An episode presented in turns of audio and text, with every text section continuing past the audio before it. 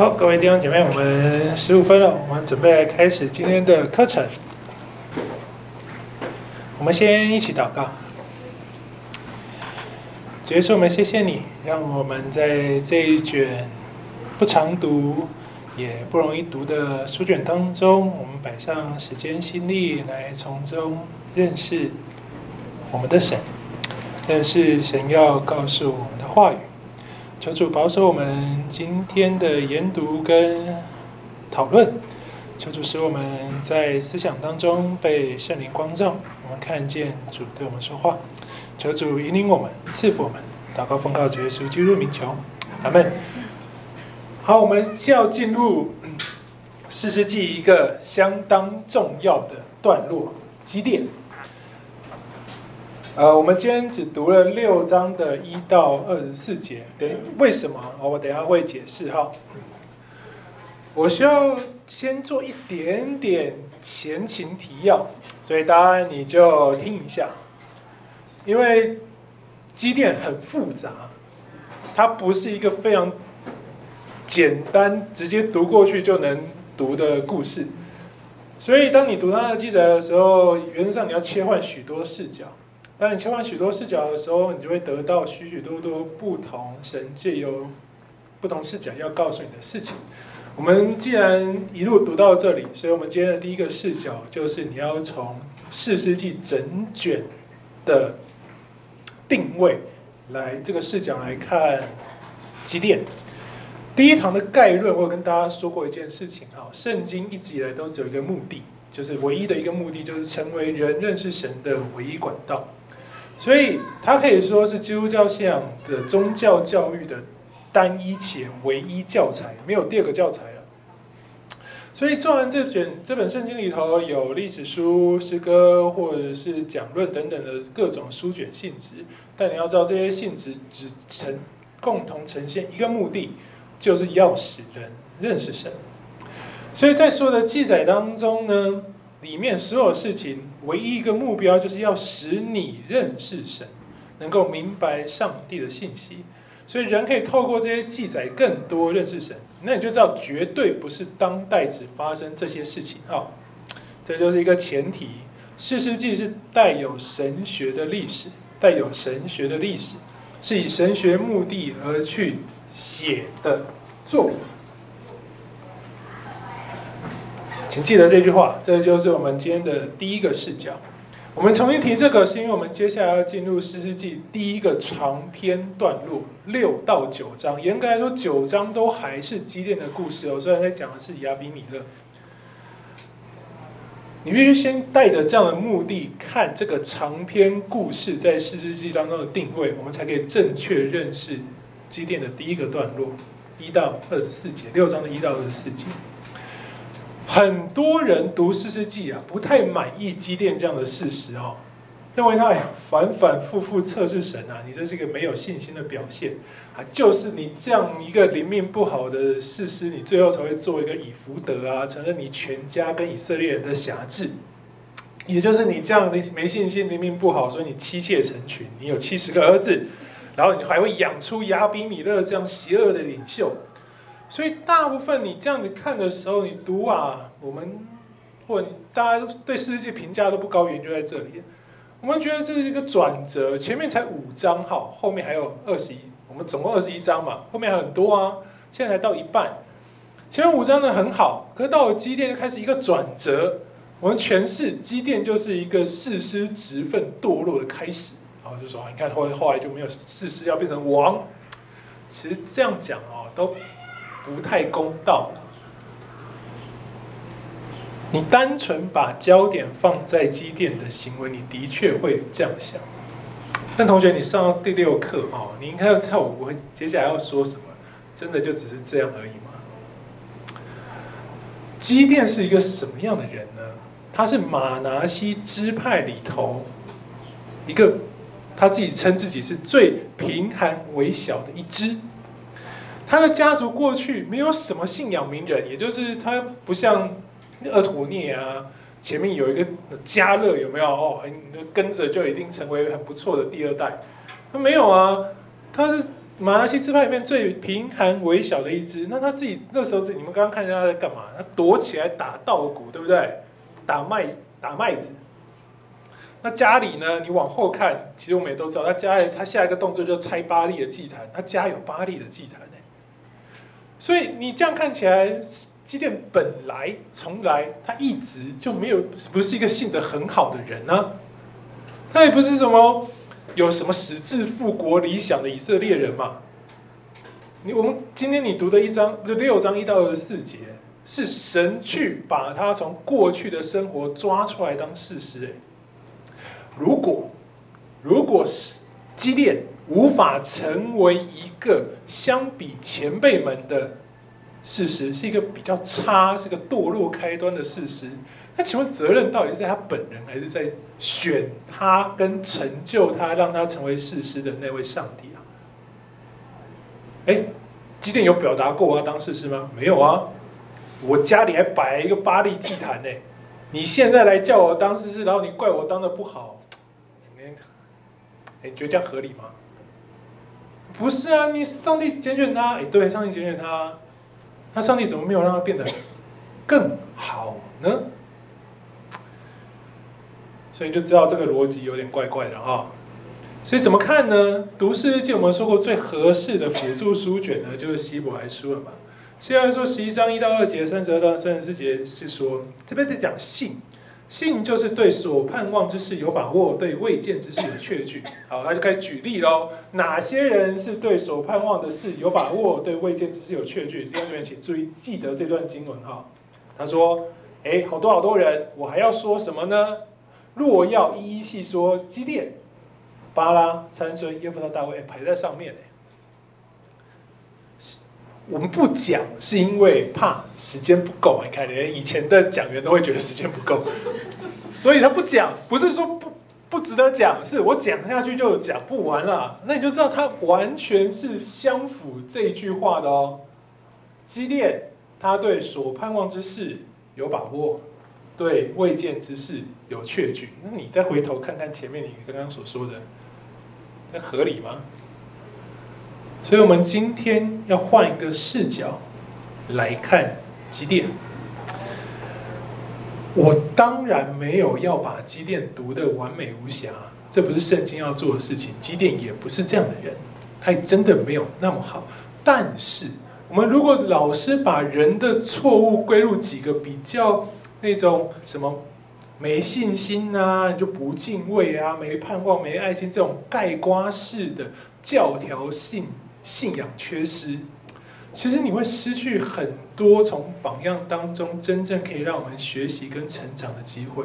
如果我们直接把基甸的不好归咎于他没信心，其实就会让我们忽略了经文当中很多的关键跟细节，这就真的蛮可惜的。我主日学选诗记的时候，决定用一个人物一个人物细细的看榜样，但是我也不希望大家就失去了从整体脉络可以看机电得到帮助。所以在我们进入机电的故事细节以前，我刚刚说哈，我们有个整体的视角，我们要看机电如何成为四世纪当中那个承先启后的关键角色。四世纪总共有二十一章。但章节呢，它其实只是后世的学者为了方便阅读跟查找所加上的一个帮助。在希伯来文圣经里头呢，其实是没有章节的哦，是一整卷的文学。我们讲目的是传递上帝要让他子民所知晓的事情。所以，当你从四世纪整卷的角度来看，基甸家族的故事，在希伯来文圣经里头，刚好是处于四世纪篇幅当中正中央核心的故事。它是篇幅最长，也处于中央核心的故事。跟前六章的事实四个事实相比，它有了更多关于主角言行举止的描述。它可以让我们很容易看出。基甸与前面事实的不同，从他之后的事实呢，后面与他都是几乎相同的描述手法的，还有参孙跟耶弗他。他目的呢，就是要提醒我们侍奉的其他提醒跟面向。所以我们可以说呢，士师记从基甸开始进入一个转折，上帝跟基甸之间产生了许多的互动，是要为今日的我们凸显信仰的榜样的细节。首先，我们刚刚说它跟前面四个事实有所不同。第一个描述就是在今天我们所看的士师呢，二陀涅、以户、珊迦、巴拉，我们都知道他是士师，而且这篇幅不长啊，我们都一看就知道他，他就称他士师，他被神拣选。但是，我刚刚所说的这些人，他都没有相关被拣选的过程，对不对？好，不是不值得一提哦。不是不值得一提，也不是他很好直接就成为，都不是。真正的原因是前五章的环境跟整个四世纪堆叠的经历，都还不足以解释神为什么选召。所以你知道我今天的主题是选召喽，不是拣选，是选召。这有什么不一样呢？选召是我神来找人，对不对？我挑好一个人叫选招召。兄弟们，你想想，全知全能的神真的需要人为他做什么吗？他真的需要你是你不可或缺，一定要你吗？我们当然会说是，可是这个是感觉又怪怪的。他什么都做得到，到底我要干什么？我能做到，我又告诉你是他给你能力让你做到。哎，所以这个选招怎么看呢？我们就必须从四世纪这个脉络这样看下来。世界前四章让我们看见的是追捧外邦文化的以色列人，他活在被欺压和逼迫的痛苦中，被神选召起来拯救的士师，他会带来欺压后的释放跟痛苦后的平安。但大多数人，包含以色列人自己，他看到这个欺压跟逼迫的痛苦，他们是用一种报应神学的预设立场。来理解仇敌的压迫，就是你不听不跟随耶和华上帝，神就会攻击你这样的人，让你很苦。借由神强大的能力，让悖逆人是愿意祈求神，乖乖跟从神，不敢再有异心。但我们说过，第二堂课说过，这不是爱呀，爱是一种正向且自愿的吸引，你不可能用言行和痛苦逼迫人去爱。做不到的，因为爱不是一个行为，它是一个生命的展现跟生命的享受。你放到今天的应用，如果你带着我们姑且称它为一种报应神学，好了，好不好？你把生活中所有的逆境，你都认为是上帝对你的审判。生活中所经历的每一次不幸，每一次逆境，你每一次的心碎，都是上帝惩罚你的方式。其实这就是很容易掉入的。魔鬼的陷阱，不是说不是这样哦，注意哦，这个重点差不是说完全不是，而是你不能直接就怎么样拿来轻易对应。我举个例子，约翰福音九章，耶耶稣往前走的时候，门徒看到一个生来瞎眼的人，就问耶稣说：“哎，谁犯了罪啊？是这个人吗？这个人生来失明吗？还是他的父母？”耶稣告诉他们正确答案是：两者都不是，都不是哦，就没有人犯罪。好，意思是这个人直到耶稣出现之前，没有任何人该为他这个生来失明的这件事情负责。这不是一个惩罚，也不是一个审判，所以不是逆境就是惩罚。这个人和他父母都没有犯罪，他为什么失明？是因为神要在他的生命中彰显什么？上帝的作为，神的荣耀。这个逆境。我们看见上帝的荣耀，可对那个失明的人，他是证明什么？对那个失明看不见的人，其实是神对他证明我爱你，对不对？你在失明当中，你没有，你在一片黑暗当中，但是你已经是这样了。可是神来了，神向你证明他爱你，所以最终在一个时间点，在人遇见耶稣的这个时刻，他不再是他不再是失明的，所以这不是一个惩罚。那对这一个生来失明的人，失明会不会变成一个惩罚，就取决于他碰到耶稣的时候，他有没有理解，有没有学会，有没有经历到上帝爱他这个事实。所以这叫做显出上帝的作为来。启示录三章十九节，耶稣对老底嘉教会说：“我所爱的，我责备管教，所以你们要恳切悔改。”就是这句话的意思了。神爱的，他会责备管教，目的是使他悔改，这是一个目的。所以显出神的作为，意思不是说我们看见是荣耀，对旁人看见是荣耀，可是对那个在经历的人，他是被神责备，然后可以悔改。希伯来书十二章说，耶和华管教他所爱的人，并惩罚他所接纳的每一个人，都是这样的意思。所以旁人看起来是荣耀，看起来显出上帝的作为，但对经历者来说，其实是神要你悔改。好，我们现在就要谈悔改啦。每个人都需要悔改，我们都知道，这耶稣基督教告诉你，人人都是罪人。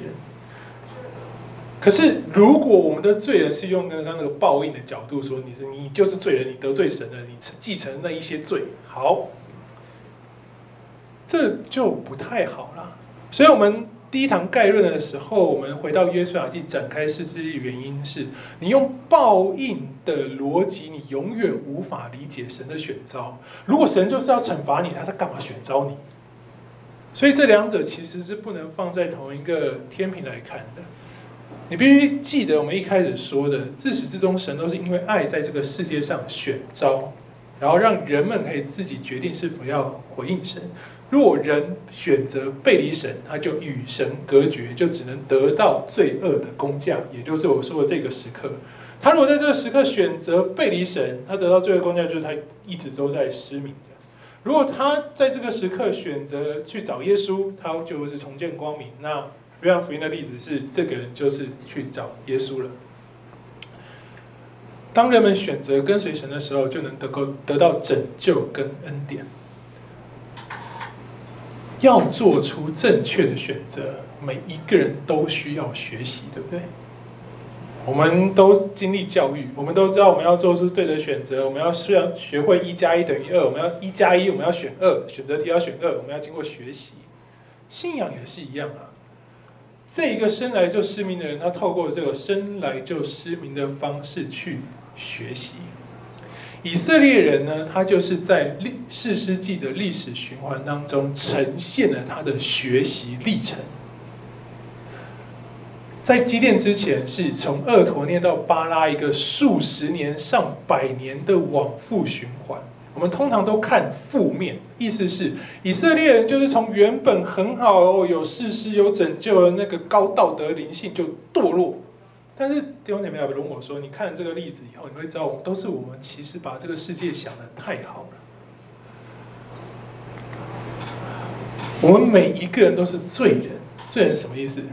罪恶世界出生的人。有一句很有趣的比喻是：上帝只有儿子，没有孙子，对吧？就是你没有办法，我生个小孩，他就变直接变成上帝的孙子啊。同样的，事实上，在每一个罪所入侵世界所出生的人，你一出生就是与神隔绝的。你问他，他出生在哭的时候，你问他你认识上帝吗？他会怎么回答你？继续哭，对不对？你跟他说，哎，你要祷告，他也继续哭。你跟他说，哎，你要来敬拜、唱诗歌，他也继续哭。那你觉得他这样是认识神吗？所以这就叫做与神隔绝。我们每一个人都经历这样子，以色列人也经历这样的过程呢。所以，包含以色列人，他也是需要透过学习，也就是以色列本他们的义务教育哈，来学会这件事情嘛。约书亚记一章八节、七节就是最好的体现呐、啊。他说：“你们要怎么带教你的孩子、教你的家庭呢？哦，律法书不可以离开那个苦槽，要昼夜思想，使你们谨守遵行这书上所写的一切话。这就是要教育的理念嘛。你要教他们，你要教孩子。”如此，你们的道路就可以亨通顺利。所以，对四世纪整个这样子堕落历史的合一诠释是：那些那一代，我们也在约书亚记看到经历神的那些切实经历神的父母长辈，他们认真教子女，认真学，众人活出合神心意的生活，自然得享和平跟繁荣。但，这个信仰的体会跟传承，如果不扎实，人们没有真正认识神，就会回头直接呈现出这个罪恶世界的生命样式。所以在我们前四章，里看见的是这地太平，注意哦，有太平这两个字是关键哦。大概就只有前面这五章有而已哦。你后面再看，你会发现，他就只有告诉你这人做事是多长时间，已经没有太平这两个字了。那之前这个太平怎么分呢？大概你就看到四十年跟八十年，大概就是两个世代跟三个世代的长度而已，对不对？也就是你经历了俄陀涅拯救你，哇，你觉得上帝是真的，你好好的教你的孩子，哦，你孩子被你教的不错，他继续谨守遵行上帝的话语。但他未必有把他孙子教好，把把把你的孙子教好啊，然后呢，以色列人就转头去行耶和华眼中看为恶的事情。所以你看前面那个太平、和平、繁荣、合着心的生活，真的没有超过三代啊，最长就八十年，三四代是极限。当然，你如果全家都好好的操作这件事情，应该可以持续下去。所以我们可以看见，在以色列当中，永远有这样的家族谨守遵行神的话语。只是你活在一个世界，一个罪恶的世界当中，你少数很难影响多数。只有多数都共同成为那个样式的时候，你会看见一个兴旺复兴的国度。所以基甸之后，关于士师的描述中，已经没有他使这地太平多少年。只有说这些士师做了多长时间而已，代表到了基甸之后，纵然有士师，也已经无法让多数人谨守遵行神的话语。这样就可以发现这件事其实有多难。你这样一路看下来，我们先跳到最后的结论啊，最后是指士师记的最后二十一章二十五节。我们都非常熟这句话：以色列中没有王，个人照自己眼中看为对去做。我刚刚讲了那么多，其实是让你重新想这句话。我们都是用负面含义去理解这句话，但我们今天，如果你回到读者的身份，去掉我们前面所说那个报应神学的预设立场，重新看这个描述，此时没有王，代表的是现在没有一个绝对的权力，如同过去的亚伯拉罕、约瑟、雅各，迫使以色列人全部做一件事情哦。雅各说：“我们全家搬进埃及。”就全部搬进去，没有人可以说不。约瑟是当地的宰相，他说：“我们怎么活就怎么活，怎么做就怎么做。”当时的族长或在当时政治领袖，几乎都有这样绝对的权利，可以要全家族做同样的事情。但是是一个小小的家族，当他出了埃及，发展成民族之后，已经没有一个绝对的权利可以迫使所有人不管你的意愿，照我说的做。个人可以看个人眼中看为对的事情去做，所以当代多数以色列人不断被眼前的利益跟美好吸引，去拜外邦人的神，行他们自己眼中看为对，但耶和华眼中看为恶的事。但同时，在这个环境当中，也有神所呼召的以色列士师，按着神的心意抵挡外邦文化，施行拯救，成为士师眼中看为对的事，也是耶和华眼中看为对的事。弟兄姐妹，你想一想，在今天的台湾，别的国家我不敢说，但至少在这里，我们所建立的法律虽不到完美，也还算公正。公正的意思是说，在你不违法的情况下，你可以自己决定要信哪一位神，要怎么活，你喜欢吃什么就吃什么，你要选谁当领袖，就可以按照自己的意念选。今日的台湾也没有王，也是个人照自己眼中看为对的去做。这是一个鼓励，也是一个提醒，意思是没有人真正可以阻止你活出神的心意，阻止你活出属他的见证。属世界的跟属上帝的都在同一个世界，照自己眼中看为对的行，彼此会互相影响，又互相见证自己所信所行之事带来的结果。关键就在你看什么为对的，这就叫做。选召，神为什么选召你？目的是要你成为这样的存在。所以这也是我们这堂课取名叫做“亏缺中的荣耀”的原因。我们可以带来复兴。大家有没有想过复兴为什么要称为复兴？复兴之所以称为复兴，就是都是从最开始的，都是从最开始的哦。你要是想想嘛，耶稣基督来世界，是不是也是来到一个罪恶的世界？所有人性主，跟我们刚刚讲罪恶世界所生的人认识上帝。所有的复兴，所有福音的故事都是复兴，那它必然一个前提就是从罪恶开始，这就是基甸的基础。这是第一个视角，我们来看士师记六章一到六节。好，我不读了哈，因为我们刚刚都看过，你当然可以对照着你的经文看。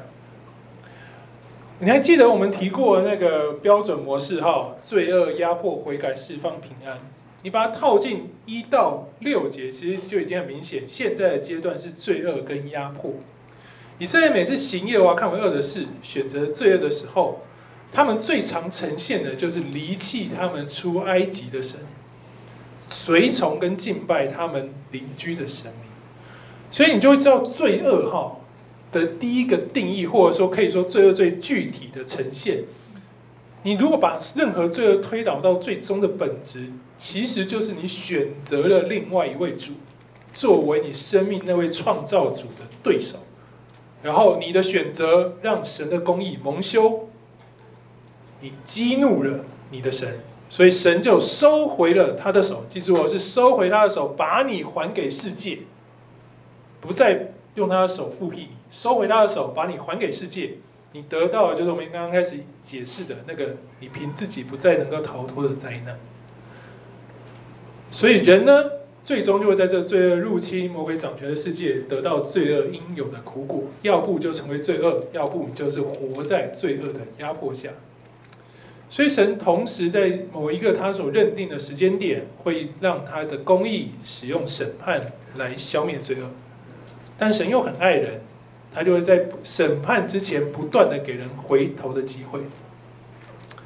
C.S. 路易斯曾经说过一句话，他说啊，上帝在人的快乐中是对人耳语，但是由于呢，我们在繁荣啊欢欣的光景当中，我们的听力很差，我们听不见上帝的耳语，所以上帝让痛苦成为一种扩音器，成为唤醒人们的媒介，目的是唤醒，痛苦的目的是为了唤醒人。所以它的出发点仍然是爱，这就是压迫出现的原因。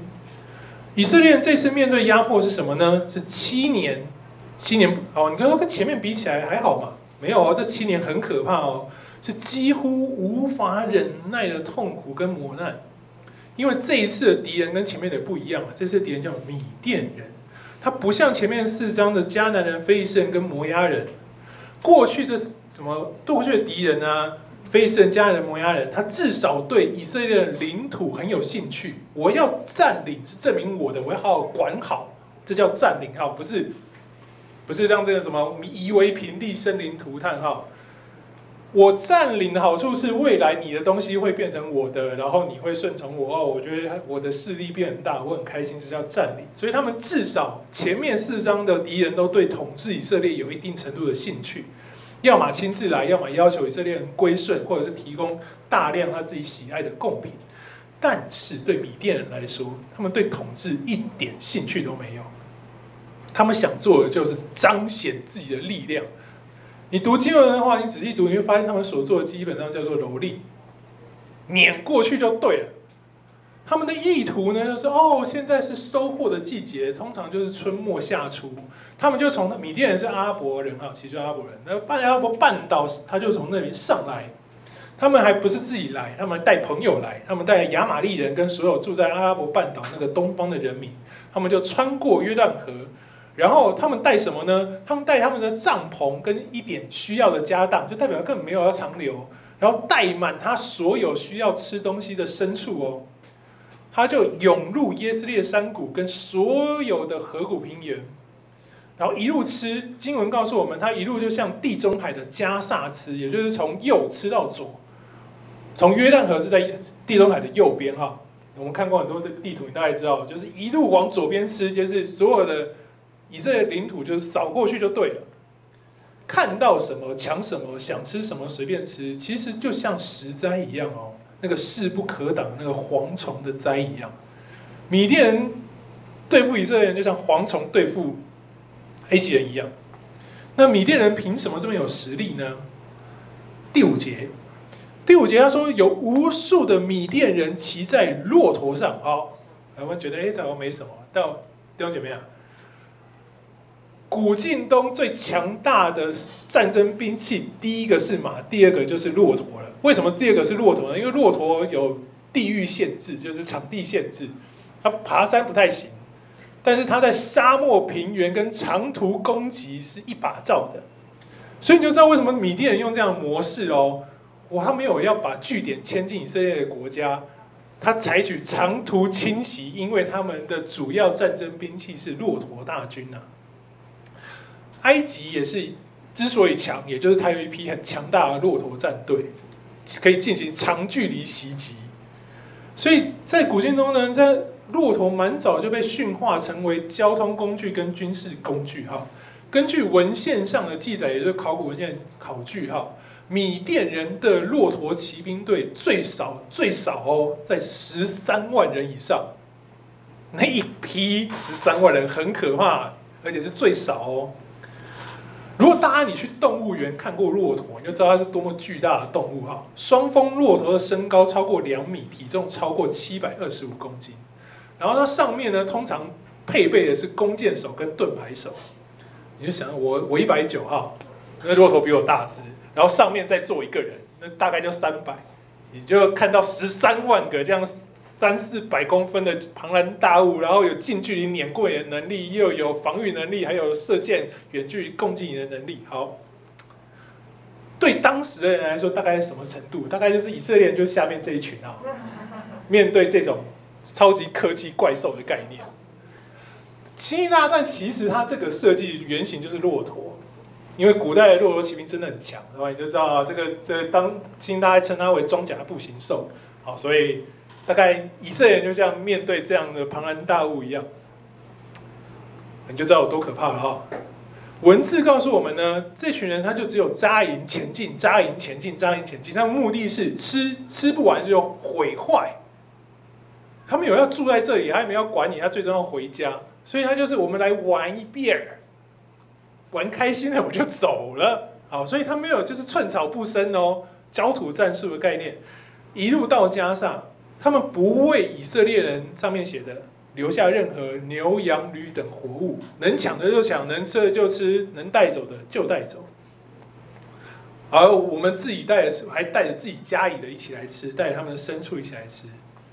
所以他们入侵以色列，基本上就是为了蹂躏这块土地而已。骆驼很可很能吃，它非常可怕哦。我们都说它可以长距离侵袭嘛，哦，按错了，不好意思。它可以很少量、很少量的吃喝，就可以存活很长很长的时间，并且移动很长的距离。但是这个能力建基于他们周期性的大量吃喝。一只骆驼大概一次可以喝掉一百公升到两百公升的水。你十三万只骆驼，他们来到以色列的水源地，基本上就是喝光了啊。那以色列其实是靠雪水哈，也就是季节性的雨水跟雪水囤积的水源地过活的。所以这一群人把它喝完了，进入干季就是真的什么都没有了。那骆驼喜欢吃什么呢？他们喜欢吃粗糙的草跟谷物。基本上在当代，你所有的食衣住行，那个衣服跟住宅，大概也都是用这些东西建造的。粗糙的谷物，他们的砖是用动物的粪便跟稻壳去烧出来，那个很坚硬，但是对骆驼来说没什么差别。所以骆驼过去呢，是包含你的建筑物，它都给你吃掉，它连你的帐篷也吃掉。你帐篷里面放的什么？你的拖鞋草编的吃掉，衣服麻织的吃掉。所以真的骆驼过去，你是什么都不剩哦。你就知道以色列面对这样子很可怕、很可怕的磨难，他们最后呼求神，极其穷乏。你有没有看到一个极其穷乏？这是前面都没有的描述。他们在这极其穷乏下呼求神。但弟兄姊妹，通常如果你在前四章，这个呼求完事实就出现，对不对？跟前面不一样的地方。以色列求一个跟过去一样的英雄，但神给他们什么？先知。哎，为什么这个时候给先知？我们刚刚讲学习跟教育，对不对？神到现在没有要直接给你解决问题的，他差遣先知到以色列那里说：“我曾领你们从埃及上来，从为奴之家出来，救你们脱离埃及人的手，脱离一切欺压你们之人的手。我从你们面前赶出他们，把他们的地赐给你们。我对你们说，我是耶和华你们的上帝。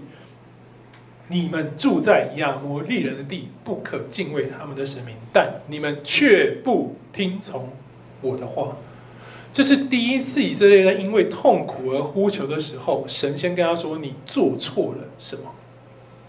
他开始知道自己现在经历的痛苦，是因为他们随从敬畏外邦人的神明，没有听神的话语。这一点是这个时候才出现的。这其实很合理哦，弟兄姊妹，在这个这个时刻，距离约书亚离世已经超差不多一百多年了，上百年了。他们。一百多年没有看过有先知的人了，直到谁？前面那个底波拉，对不对？底波拉呼召了巴拉，底波拉进行审判，底波拉在用巴拉的侍奉证明了先知的重要，人们才可以相信是世界上有人可以正确无误的传达上帝的旨意。前一个这样的人是约书亚，那是一百二三十年前的事情。从底波拉之后，这些人才能相信哦，有先知，先知能够传递神的预言跟话语，他是上帝的代言人，是神在世界上的代理人。所以这个时候，先知来传话，目的是教育，也就是在人所需要得到的帮助之前，先让他们明白你为什么需要得帮助。第二个回到我们身上是什么？其实就是你需要透过灵修跟祷告，跟上帝之间常常对话。你你生命经历很多的痛苦，是你有很多的心碎，没错。可是你需要透过你的灵修跟祷告，弄清楚你为什么经历这个需要。我刚刚开始举约翰福音九章的例子，就是为了告诉你这件事情。希望你不是说哦，我我我很苦，我就被上帝惩罚。不是，你得去想一想，你现在是要看见上帝的作为去悔改，还是你需要知道你真的做错了什么事情？这没有一定真的会发生。但是你需要透过跟上帝的对话，过往先知会告诉你的。今日你需要透过你的灵修跟祷告，用圣经跟上帝对话，了解你生活中发生的事情，明白你自己所经历的一切不是巧合或是运气不好，而是神的疼爱或是神的管教。所以，先士师记被称为前先知书，哈，还记得这个词吗？兄弟们，唯有知道你自己发生了什么问题。神的选召才能带来悔改。为什么讲那么多？还是回到选召。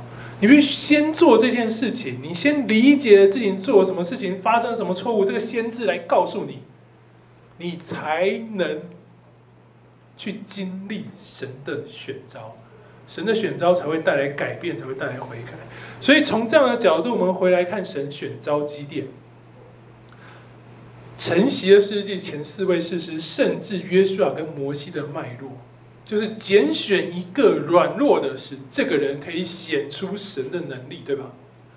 在这个基础上，基甸的故事，其实他为什么讲这么多？其实为了为我们刻画，就是拣选跟拯救之间那个选招的呈现方式。神的使者来，他先告诉你做什么，他点醒了走偏路的人，然后他来找你。使你可以脱离错误，可以悔改。意思是弟兄姐妹啊，今天的故事告诉我们，第一个视角要我们看见的是，人从罪人转成一个侍奉者的资格，而且是每个人都可以发生的。就像我刚刚讲的，今天没什么特别，对不对？神选召他，就选召他，神也会选召我们。先知会来告诉你哪里做错了，神的使者会亲自，这个使者是天使哦，会亲自来跟你说，神要用你，神要见你，神要找你，神要挽回你，这就是基甸的故事的起点。这一切在我们当然不是奥秘，基督耶稣十字架救恩带来的新约，是我们早就明白这个道理。但是你回头在旧约找到这样的榜样，你就更能体会一件事情，叫做神是昔在、今在、以后永在、超越时间的神。为什么要讲这个呢？因为超越时间，是我们理解十一到十八节的关键。你必须先理解这件事情：神是昔在、今在、永在、超越时间的神。新约证明了旧约的神没有改变，对不对？刚刚讲先知的提点，使者的神亲自来铺充，跟耶稣基督为我们做的是一模一样的。永恒的神，你必须对上帝有这样的认识，你才可以看懂十一到十八节。十一节说什么？耶和华的使者向基甸显现，对他说：“大能的勇士啊，耶和华与你同在。”来，弟兄姐妹，合理吗？这个大能的勇士，十二节说他大能勇士，十一节怎么描述这个勇士？耶和华的使者到了俄弗拉，坐在亚比以谢族约阿斯的橡树下。约阿斯的儿子基甸正在榨酒池里那里打麦子，为了躲避米甸人。来来来，你觉得这是大能的勇士吗？他为了怕碰上米甸人的骆驼大军，他躲在地洞里，想办法把他可以吃的麦子弄掉，那个稻壳稻壳麦麦穗哈。躲起来，一个大能的勇士会躲起来吗？如果基甸真的是大能的勇士，他应该是在自己家里的广场，用的石磨跟鼓风机，光明正大的为自己储存粮食啊。米甸人来了，米甸人的骆驼来了，他就应该像山家一样拿根棍子把他们全部打死嘛，对不对？你前面的四师三家是这样大能的勇士啊，你基甸躲在那里打麦子。如果你是几点，你现在想哦，你你已经这样子选择了，你躲起来打麦子，你已经很害怕米甸人了。现在有一个天使来跟你躲躲藏藏，你来说：“嗨，大能的勇士，耶和华与你同在。”请问你是信还是不信？你说我现在是大能的勇士，OK？好，耶和华有你第一句话就不怎么信了，你会信第二句话吗？再讲一次哦，大能的勇士耶和华跟你同在，你现在躲在厕所里面怕人家打你。你会觉得神跟你同在？你真的会这样感觉？不会，对不对？所以这一句话到底该怎么看呢？因为如果是我，我真的会回问这天使：你说神跟我同在，哎，你要不要看我现在在哪里啊？你说现在上帝跟我一起躲在地洞里头是吗？嗯，这个是上帝吗？如果你说的上帝是我祖先说的那位，那个伸出手来就大败埃及的全能神，那我跟你说，上帝肯定不在这个地洞中吧？这就是十三、十四节，对不对？我听见的上帝是那样全能、大有能力、击败敌人的神。你说你，你告诉我的上帝跟我一起躲在地洞中。我我基甸没有不相信世界上没有上帝啊啊！毕竟我们的祖先真是从埃及来到迦南得地为业嘛，所以这些都是真的，我也知道啊啊！之前耶弗他啊，不是耶弗他，这俄陀聂啊、三家、以户啊、巴拉都打败那些人，我也都知道啊，我知道有上帝啊。那有上帝，我又躲在地洞里，唯一的答案就是上帝没有跟我在一起嘛。使者就对基甸说。去，靠着你，注意哦，这能力拯救以色列脱离米甸人的手，我岂不是已经差遣你了吗？基甸对他说：“主啊，请容许我说，我怎能拯救以色列呢？看哪，我这一支在玛拿西支派中是最贫寒的，我在我父家又是最微小的。弟兄姐妹，你你你想想，你觉得直到我读到这里为止，基甸展现出了什么能力？哎。”有啊，你看耶耶和华转向基甸说：“去靠着你这能力，代表他现在展现喽，才是靠着你现在展现这能力嘛，不然什么能力？拯救以色列脱离米甸人的手。截至目前为止，我们看见只有基甸跟上帝抱怨说：你跟我们同在是骗人的，你把我们交在米甸人的手中，你说这样我能够成为大能的勇士？他就抱怨这些，这叫抱怨的能力吗？”也这我们都很会，对不对？那这能力就能成为大能勇士吗？好，弟兄姐妹，我现在要稍微跳出跳出这段故事，用另外一个故事帮你想一想。这有点难，这真的不容易，但是我们试试看。我们前一次上课的时候，我们讲亚忆跟西西拉的故事，对不对？在西西拉的战车队覆灭后，西西拉能够逃走，诶，你觉得是不是个机会？不然他全部都死光了。那个那个河这样冲下来，他怎么跑呢？如果神要消灭他，应该是可以在那一个时刻全部消灭他，对不对？所以他逃了。所以他逃走的时候，其实你可以说是神给他的最后一个机会。然后我们上次整个看下来，我们也证明了他是坚定的活在罪恶中。他最后也是想害亚义，所以他终究逃离不了那个已经为罪恶准备好的刑罚。我们上次说，我们不容易觉得西西拉有得到神的怜悯跟慈爱，是因为我们已经在前面看到底波拉说他要死在妇人的手中，对不对？所以我们认定亚义就一开始就要杀他。其实我们后来证明不是这样子。你回头看西西拉也是。我们认为西西拉一定要死在妇人手中，然后我们就觉得，哦，你那一刻没死，只是为了让你死在后面那个妇人手中而已。那是我们，因为我们是这样看的。我们认为，底波拉一说了以后，西西拉你做什么都没有用，你的结局就定了。我这样讲，你好像觉得，哎，西拉，那如果是这样，西西拉有其他的可能哦，啊，他或许有悔改，就不用死在亚义的手下了哈。的确有可能，但是又没有发生。好，你现在应该觉得非常混乱，对不对？你应该要觉得非常混乱。西西拉在神全知全能中，他的后果早就决定了。但我又说，他其实有其他的选择。这个很混乱、玄妙、乱七八糟的逻辑是什么？弟兄姐妹，我就是要告诉你这件事情。你能感受到的，就是一个时间，人类无法脱逃的限制。我们是有限的人，我们只能活在时间的维度中。我们的生命会因为时间到了而衰残，我们的思想跟逻辑本质上就受限于时间。我们很难跳脱前因后果的这个概念。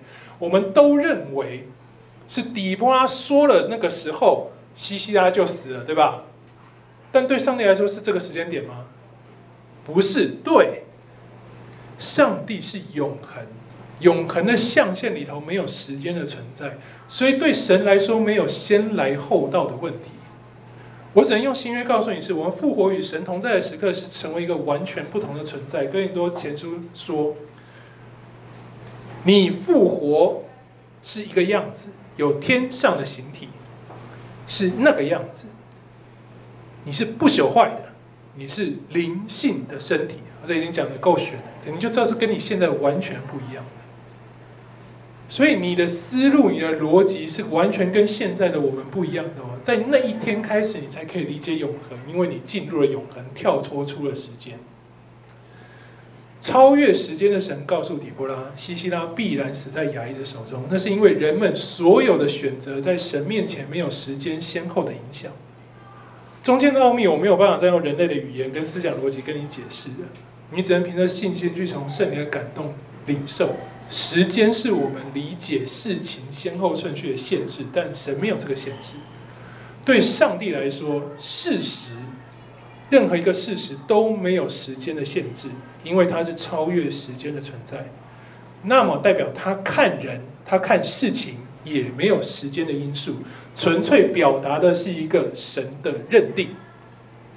基甸是大能的勇士。你从神认定的角度来讲，也就是你现在不是，但没关系。我超越时间永恒的时候，我看你，你早就是了。这叫选召。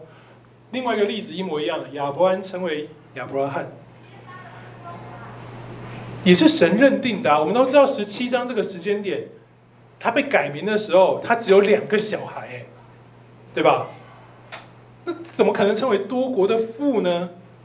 所以，直到现在，亚伯拉罕这个多国的父都还是进行式，对不对？因为罗马书保罗告诉我们，我们是属灵归在亚伯拉罕的谱系之下嘛。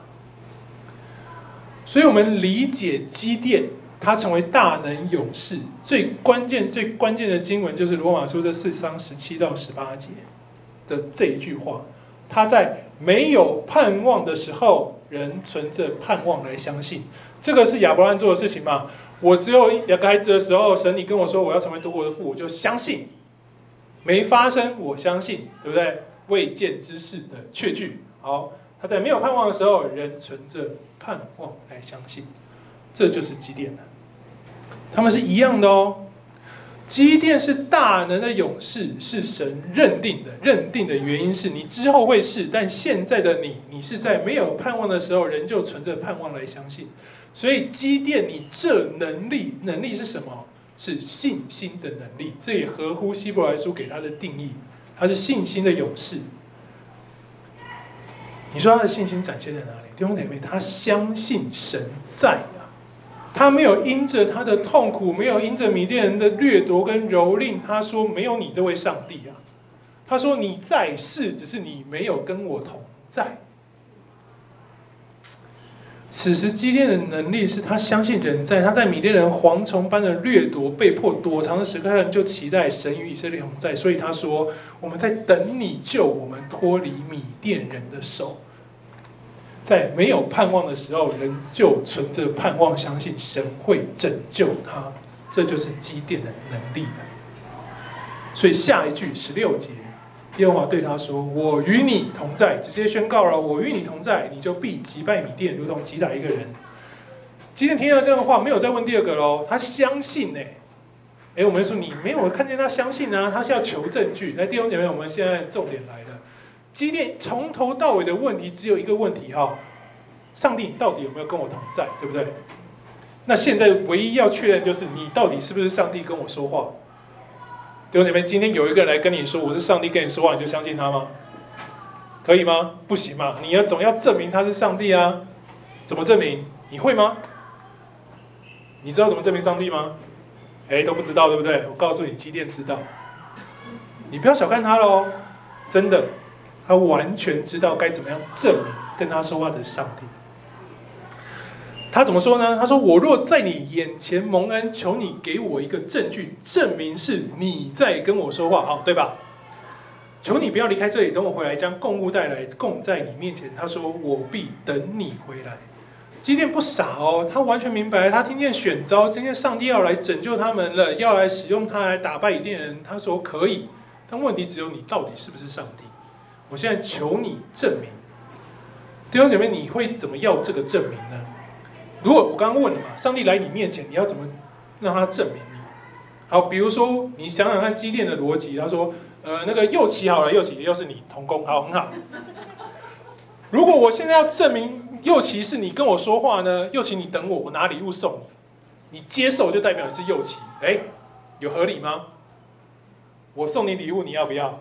要嘛？那你就是右旗吗？不是，对，你是论心嘛。好，那怎么办呢？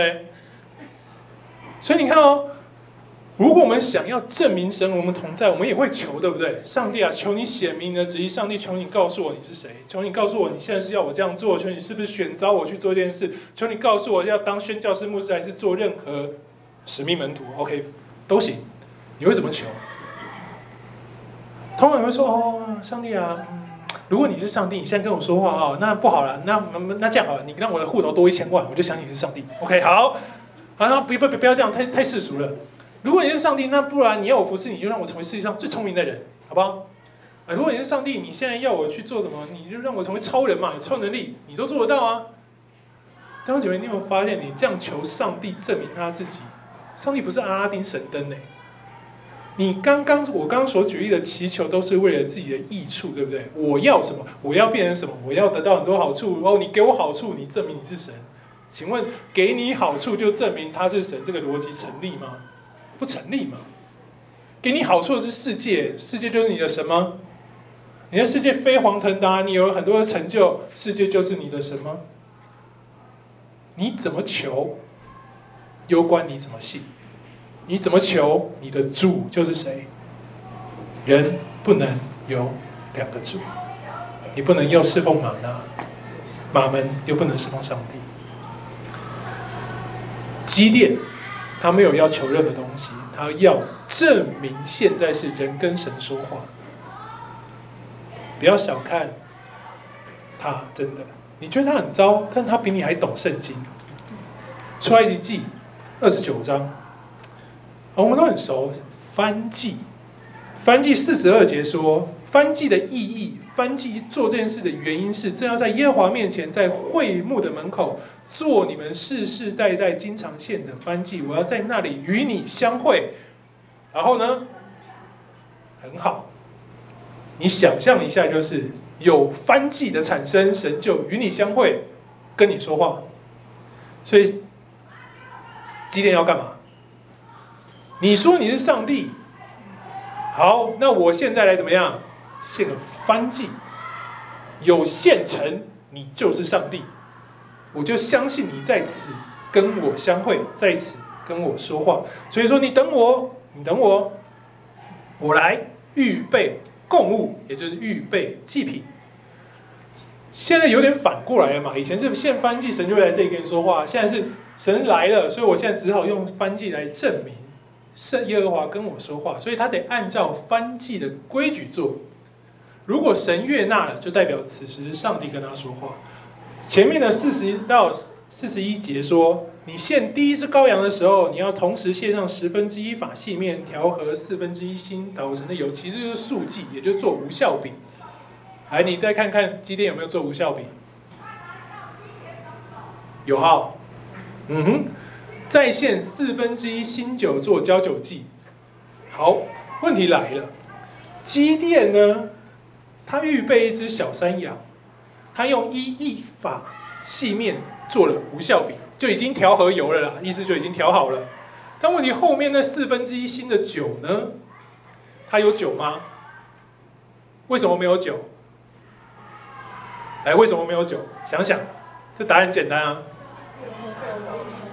嗯，他在哪里打麦子？榨酒池里面打麦子，然后哪里打麦子？怎么弄酒呢？所以没有酒啦。所以现在我要献的时候，我没有办法有酒，那他怎么办？他拿什么代替？汤很好，他用汤盛在壶中来代替。而且弟兄姐妹，你注意看哦，我刚刚放的是是多少？十分之一。基甸用多少？十倍，十倍哦，一一法十分之一法就是它的十分之一嘛，一一法就是一，好，这是数学没问题。十倍，它用超越燔祭规定的呈现的出的是什么？它的一切，你想想，在那个吃光、压榨、魔剑环境，他所有的这些，他说：“你现在我要劝你是不是神？我把我所有的一切放在你面前。”当前选招，你得回应神，就只能有这个选择。你必须把你一切所有的拿来放在神的面前，这就是基甸所有的人。一只羊羔，一依法的无效饼。他生活在一个极度贫困的时代，他能力所及，他就把它全部做上。他知道他唯一能够就是这个饼有十倍，他就做十倍。弟兄姐妹，对一个一无所有的人来说，你觉得信心惊不惊人？像那个寡妇的一个小钱，对不对？这个惊人的慷慨，代表是他把自己的一切献给上帝，然后他在哪里献上？他在橡树下献上。耶和华的使者怎么样？伸出手里的杖，杖头一碰肉和无效饼，就有什么跑出来？火。这就是燔祭。然后怎么样？烧尽，对不对？燔祭要烧尽。然后耶和华的使者就从他眼前消失，所以基甸从那一刻开始知道谁跟他说话，上帝。基甸献上的成为了新香的火祭，他确认了这是上帝呼召他，上帝选召他。当他明白的时候，他说：“哎呀，主耶和华，我真的面对面看见耶和华的使者，对吧？”使者消失了，但是谁说话了？上帝说话了。弟兄姐妹。这就预表了救恩，前面是使者。我们都说我们是因着基督耶稣的爱跟神重新产生关系，对不对？其实你看到旧约对于基甸的拣选招，其实就是救赎。每一个选招都是从救赎开始，因为我们刚刚讲复兴都是从最开始的。选招是为了复兴，为了侍奉神，所以选招也只能从。最开始，耶和华对他说：“当你经历过这一切，你就知道你有了耶稣以后，神说安心吧，不要怕，你不会死。”于是基甸在那里为耶和华筑了一座台，起名叫什么？耶和华沙龙。这意思我们很熟，耶和华赐平安，对吧？所以你看。它完全预表的是耶稣基督给我们的救恩。当你领受这个救赎，你同意这个选召，你得到的是平安。纵然是在米甸那个骆驼大军无法无天的蹂躏、压榨跟掠夺，你一无所有的穷困跟恐惧之下，你听见上帝对你说话，你得到的就是平安，世界所夺不走的平安。这叫选召，也只有这样的选召，你才可以侍奉神。你才能行耶和华眼中看为对的事，你才能够成为见证神荣耀的事实。神的选召，基甸是在他身处的环境当中摆上一切回应神，然后他得到了侍奉神的能力。是什么能力？就是神所说的那个大能的勇士，对不对？选召会改变我们。神说你是谁，你就是谁。神说亚伯拉你是亚伯拉罕，他就是亚伯拉罕。神说基甸你是大能的勇士，你就是大能的勇士。弟兄姐妹，你的选召呢？你听见神跟你说过你是谁了吗？你知道你能做什么了吗？其实，真的需要听上帝的声音。然后你要相信，你要去验证是不是上帝跟你说话，这就基甸在做的事情。你要去验证是世界在跟你说话，要成为你的神，还是上帝在跟你说话，要成为你的神？这两者有天壤之别啊！我们也不用说基甸啊，摩西也是。我们很容易把摩西想得很好，但摩西的起点在哪？你回去看出埃及第三章。当看见荆棘火焰的时候，他说：“哦，我什么都不能做。”上帝跟他说：“你杖变成蛇，你走出来就大毛风得洁净。”他说：“哦，不行不行，我左口笨舌，我什么都不会做。”上帝就发怒对他说：“我你去做，跟你哥做，你哥很会讲话。你真的相信吗？你你摩西跟他哥多久没见面了啊？有没有超过五十年没见面了？小时候很会讲话，长大就很会讲话吗？你怎么知道？”所以你说摩西这有点就是被神糊弄了哦，我个人会讲哦，你说的哦，那我去了哦。结果最后我们发现都谁在讲？摩西自己在讲。所以你看神在拣选、在 push 我们服侍的时候，他也蛮灵巧的，对不对？但是我们这这讲半天，我都给你看神迹，你还不信？那好吗？你说你不会讲，我告诉你，你个人会讲，他会迎接你去找他。哎，傻傻的就去了。有时候侍奉就是这样。你先去，你也会看见一些事情。总之呢，你可以想想摩西的侍奉，为什么拿他跟基甸对比？他本来是埃及王子，拥有一切，对不对？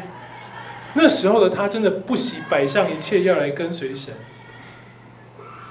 然后呢，他反而一无所有的逃进旷野。神的拣选，神的使用，不是看你拥有什么，而是看你。有没有被他选召？你被他选召，你就成为他要你成为的人。